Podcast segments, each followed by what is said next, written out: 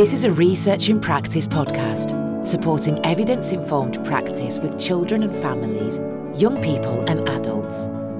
Welcome to this Research in Practice podcast. My name is Hannah Scott. I'm a Research and Development Officer at Research in Practice, and I'm also a qualified social worker. And I've previously worked in child protection roles.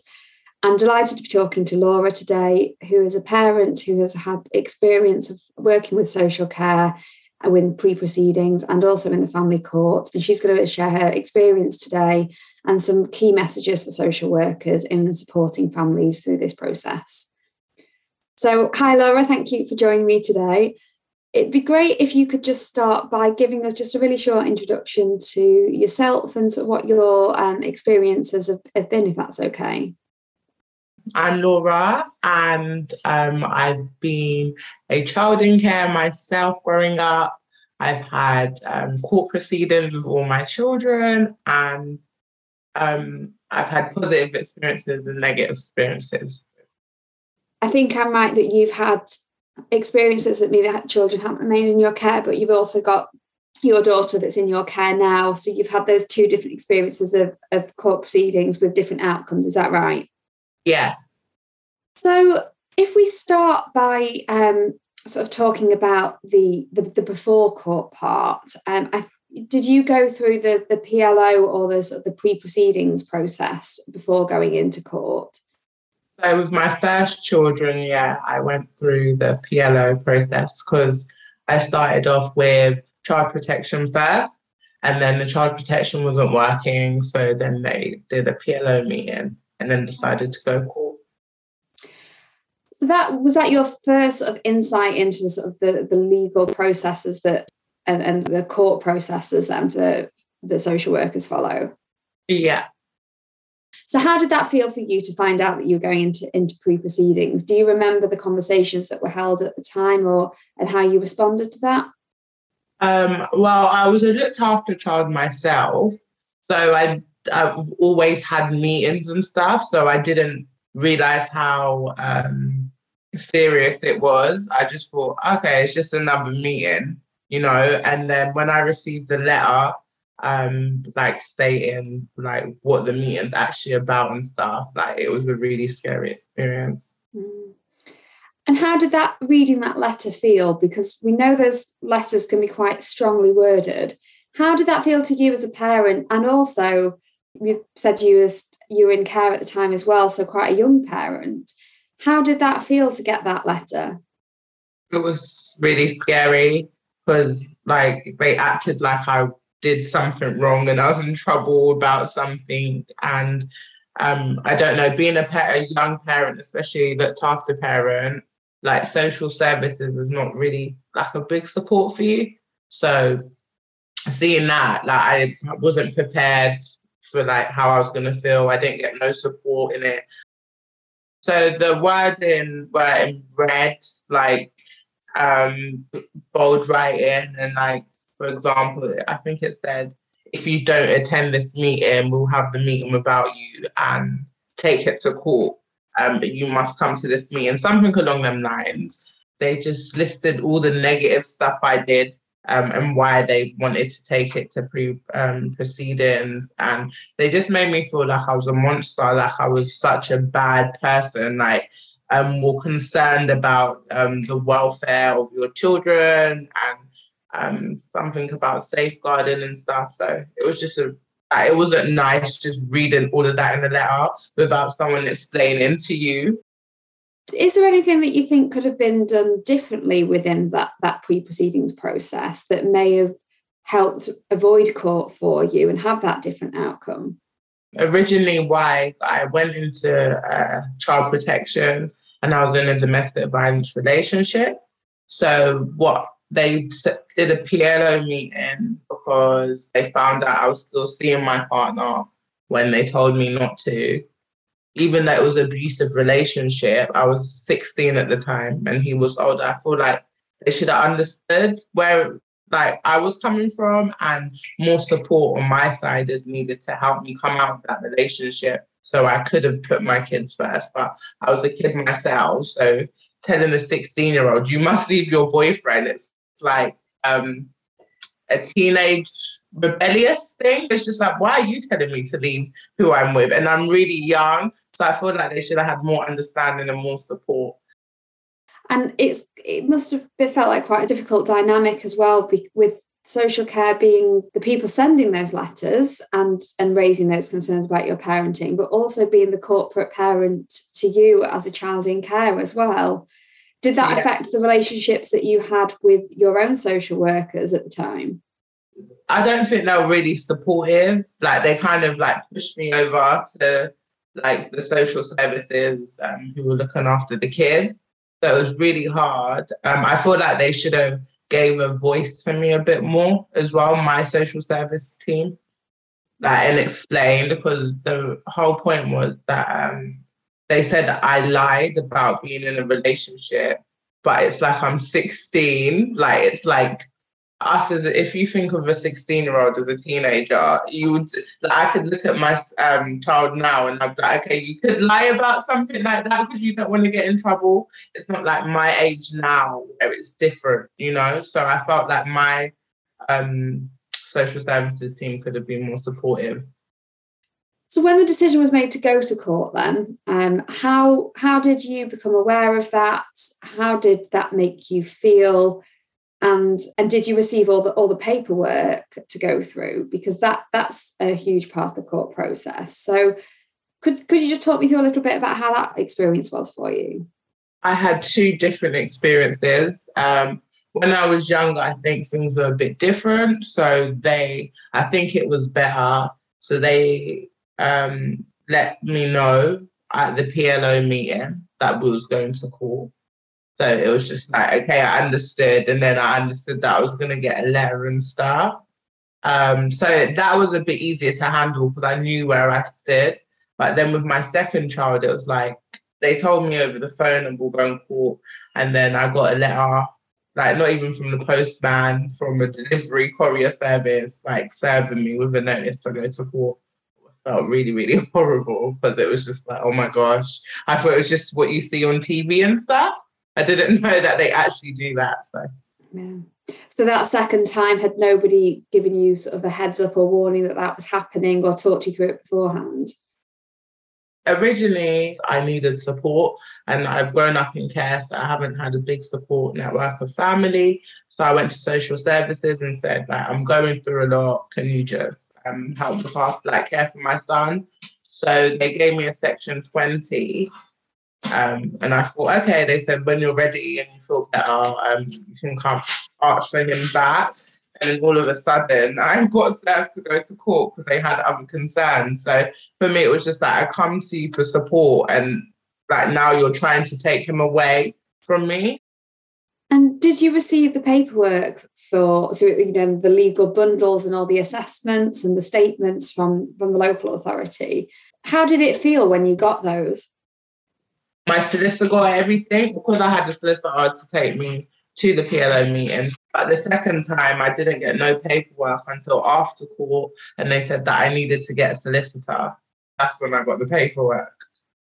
So, did you have to attend court then, not having pre read any of the paperwork or having those sort of detailed conversations about what the local authority were concerned about and what they were recommending? Yeah, I had to go to court to find it out that must have been a really difficult experience for you then. Yeah, it was. It was horrible because it was just like I come for support, and now it's just all like gone back in my face. And if I did have a wider support network, like family, to have him, I wouldn't have gone to social services. In terms of, sort of learning them for social workers, I presume a, a, a recommendation that you would have wanted to give in that situation is making sure that you had time to understand and see the information beforehand. Would that have been more helpful for you? Yes definitely. And to actually let parents know what you're thinking and planning like or have a meeting with a parent before especially in that circumstances where a parent has come to su- for support because you guys say come to us when you need support and help, but then you don't want it thrown back in your face. So if they do want parents to be open and honest, they have to be open and honest. Is that where then looking at the two experiences that you've had, the pre-proceedings process was difficult but maybe quite helpful for you because it you it enabled you to be in that forum of having advice and having clear and open conversations yeah because i already knew what their concerns were i knew what i was in for i knew that they wanted to go to court even though it was hard like i knew some of the stuff they said i could do to prove that I am capable. So like I was like my first court process was a lot easier, even though the outcome wasn't great, but it was a lot easier to understand. And when you did receive the court paperwork, what did it feel like having a look at that and were, were you able to understand what was being said in that and, and did the paperwork reflect the conversations that you were having with with people at the time um, no, on the paperwork, it made me look like I was just the worst person because it highlighted so many negatives. Um, when I was younger, I think I was more emotional because it was like, why are you not saying any of the positive things about me? Like, like I remember going through the paperwork and it would be like, oh, can I take care of the basic needs? I was just like, why do you have to use basic? Why can't you like basic just looks like you know, like, oh, just, yeah, just the everyday need. Basic is cooking, cleaning, making sure they're content. That's not a basic need. Like little words was upsetting me in the paperwork, but then all the negative things. Yeah, I think that's a really interesting reflection you've made actually, because basic need is a term that a lot of social workers use. I I have probably used it myself as a social worker before, but thinking about that really is what does that mean? And yeah how does that feel? Because basic isn't the nicest word. And like you've said there's a there's a lot more meaning behind that isn't it? And sometimes that's what we need to say rather than relying on the terminology that we're all so used to. But parents aren't used to and i think we can all be guilty of that sometimes yeah, definitely. I feel like the wording and certain things they need to change. Like same with like um can parents meet the needs of the children look so much better than parents meet the basic needs, especially if you have a report that's so negative about you. The good things you're doing is minimized. I just felt like reading the paperwork about myself, um, my voice wasn't heard at all. Like, so it was just like, okay, I need them to hear my voice a little bit. Like, see my personality a bit more, not just this paperwork, but just makes me look like just the worst human being. So yeah, I asked the judge if I could, oh, can I send you pictures of our times together? Um, I started documenting stuff. I, I said, can I send you a letter I've sent? You don't really have a voice other than what the social services say. And how did the judge respond to that then? So the first letter, even though it was a bad outcome, they was really impressed because um, I remember when I was trying to fight for my kids, I got like I got a job. They were really impressed with that. They're like, this is really good and amazing, but obviously the decision was, you know, because I didn't want to feel like I was trying to manipulate them, but I just wanted to see that, like them to see my character so even though the outcome wasn't a positive outcome for you, that you you weren't able to care for your child at the end of the proceedings, it was still important. It sounds like it was still really important for you to have those positives recognised and to have your strengths, not just as a parent, but as a person recognised. Definitely. And like getting the character references from work, I was just trying to show like how it looks in the paperwork and how people see me day to day life is completely different. And who helped you prepare for court um, and you know the, the, the practicalities of attending and what to expect? And was there anything that was done in that preparation that was particularly helpful or unhelpful and that you would have liked to have happened? The only support I really got was from my solicitor. Because I've had good experiences with solicitors and bad ones. So like my first solicitor was just amazing. Like he was just a really good solicitor. And my second one, he was I don't know. Sometimes I felt like he was on the social worker side. Like, so it just depends. And so that being your only support makes the whole process really difficult.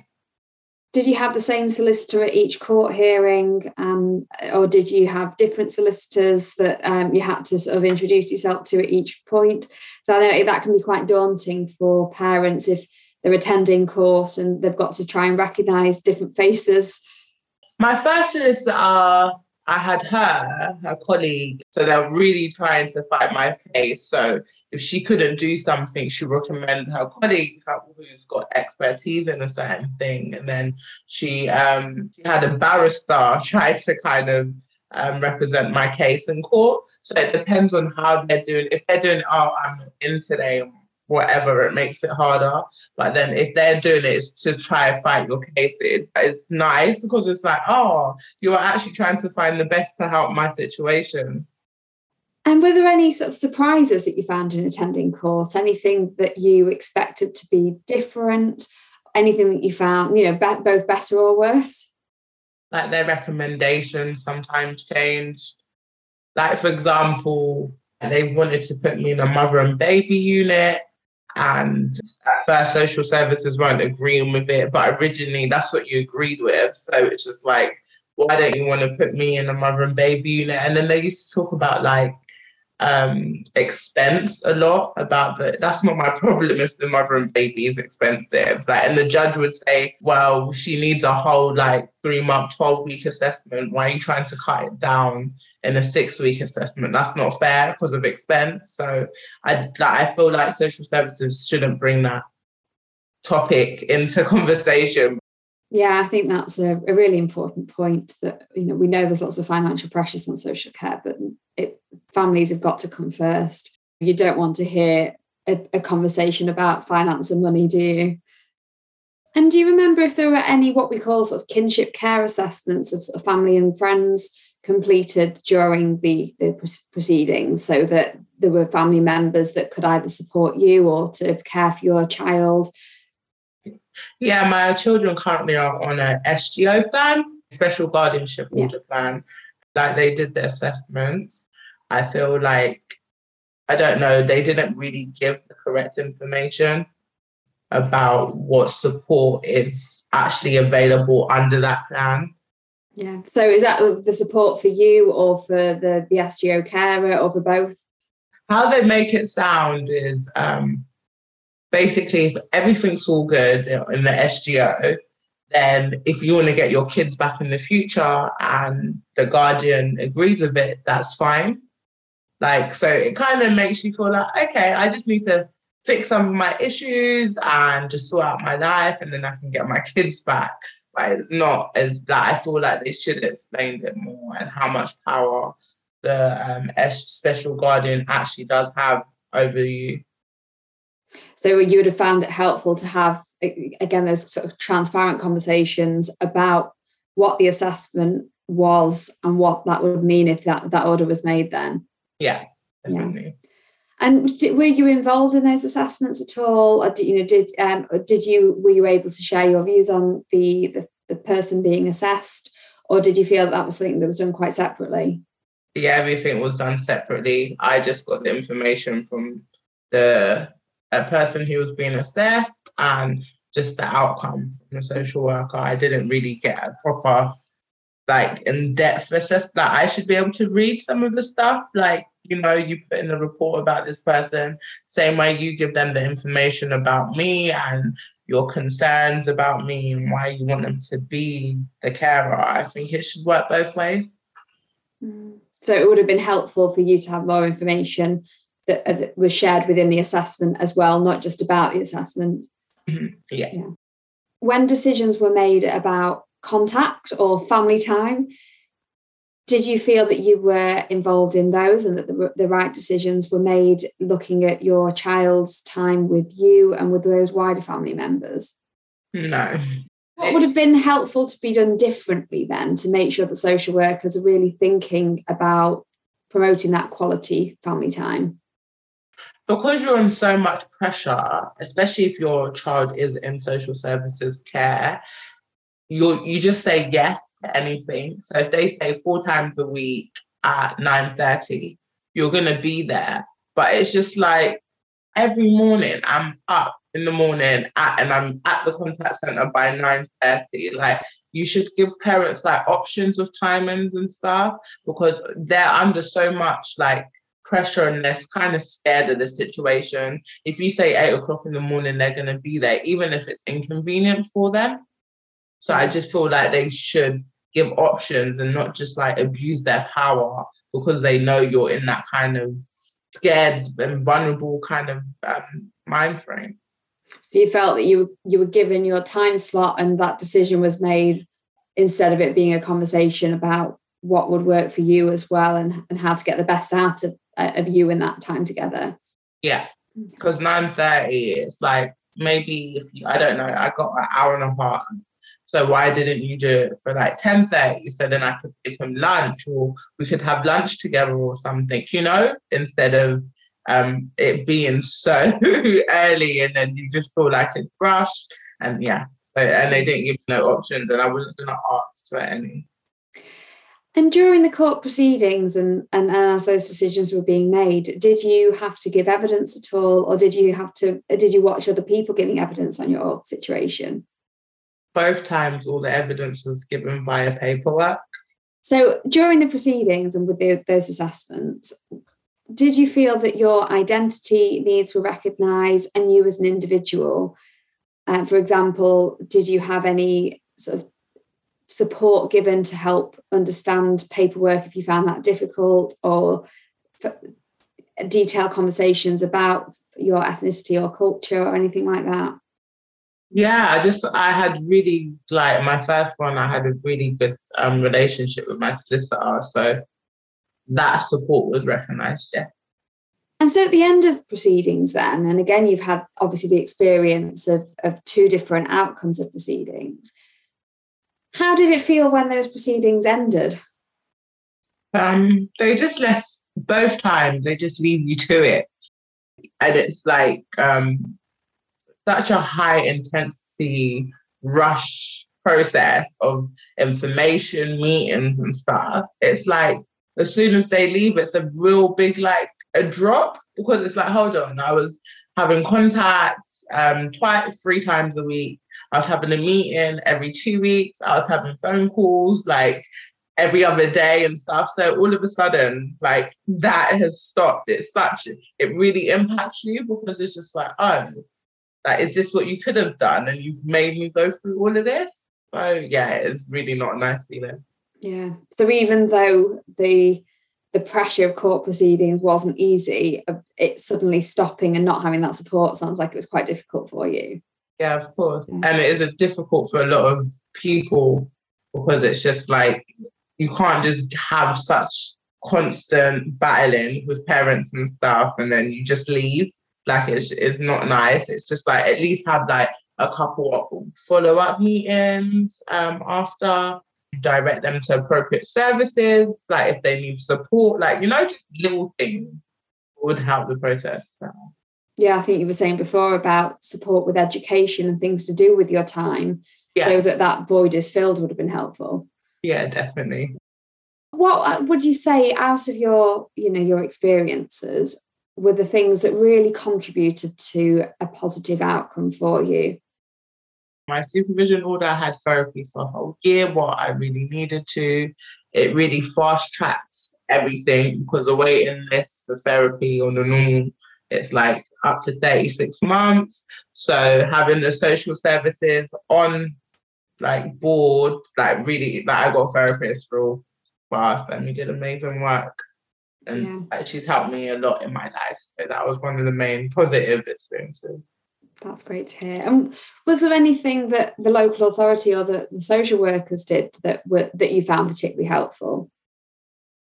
It's like once you're in their good books, they really are supportive. It's like when they're fighting for their kids, it's like your kids, sorry. Um, it's like, yeah, it's just a battle between you two. But then once you're fine and they know what the outcome is, they are actually are really supportive. Um, like I remember on my supervision order, they'd asked me like how many meetings would be beneficial for me what I needed, if I needed anything, you call us, not we call you. Like it was such a big difference. It was just like, oh, okay, cool. Like to the point I started to worry if I didn't hear anything for so long. I'm just like, um, have I done anything wrong? and they're like, no, we're just leaving you doing well. So we don't but it's just it makes you anxious because you've had such like a battle with them. So Yeah. So be, again, being informed and being able to make those decisions with them sounds like it was a really helpful experience for you. And again, helped you understand what was happening. So when things go quiet, you you would have that reassurance. Yeah, like, oh well done. Um, even a quick text or something, like everything's looking good. Like, you know, just a little reminder that everything is fine or just a little catch up. But once you like um go completely sli- like silent for a whole month, a parent naturally like worries like, are they planning something? Is something going to be thrown in my face or you know because you've had that battle with them. What's the main piece of advice that you would want to give a social worker that may be attending court for one of the first times in their role, or maybe a really experienced social worker and that are very used to it? What What are the key messages that you think that social workers need to know? So I wrote a letter um, to like a social worker on the court staff. It says, "Dear social worker, I just want to off start off by saying, please judge us parents from what you see instead of the paperwork that you read. Having things written down can make us parents look worse than it actually seems. And that causes tension in the working relationship before it even starts. And the whole aim is to have a working relationship that does not fall apart. To us parents, it feels like we're getting attacked by darts because of all the things you read about us in the past. You social workers already intimidate us and we look at you like sharks because you have the power to move our hearts. Yes, our children are our heart. Us parents would love for you to be straightforward with us and honest so we can focus on the light of keeping our kids and keeping us out of the dark, not understanding the version of things that we did. There's always different versions of each story. Maybe put yourself in the parent's shoes. Maybe change the wording that you use because nothing is worse than being accused. Try and see from the parent's point of view because it's the child that will lose in the long run if the job is done wrong. I know this by growing up in care because even though I was removed from my mother, my life was still unfair because I didn't get the real care or unconditional love. No one beats a parent's love because a parent's love is like two white doves. And parents will want to fight social services for their children, but it should not feel like a battle. It should feel like teamwork all the time, but we feel powerless. We feel like we're always under a test. We feel like less of a parent and that we have to prove that we love our kids more than you do. Did you know the whole experience of social services causes long term trauma for a parent? After you leave, did you know all the assessment and the tests you put parents through cause us constant self doubt in our ability to parent, and we doubt if we're good enough in general? For our children, if we pass the pain of enough in general for our children, even if we pass the pain of the whole experiences, it does last whilst you guys move on with your life and still we still live with the guilt of our past. But you did not know that because you're there for the child. And i get that but a parent is a big factor to the child. So parents need emotional support too if a child could choose i don't think they would want to lose their parent. More support is needed to understand and meeting in the middle and given a chance to change because their kids parents are willing to change but it's up to you, social services, to show them the right way. That was really, really powerful. Thank you so much for sharing that. I think that's a perfect note to end on. That really shares a, such an important insight from your experience for social workers and what they really need to be thinking about when they're going through those court processes and working with those families and those children. So I just want to say a huge thank you for that, for your time today. Oh, thank you.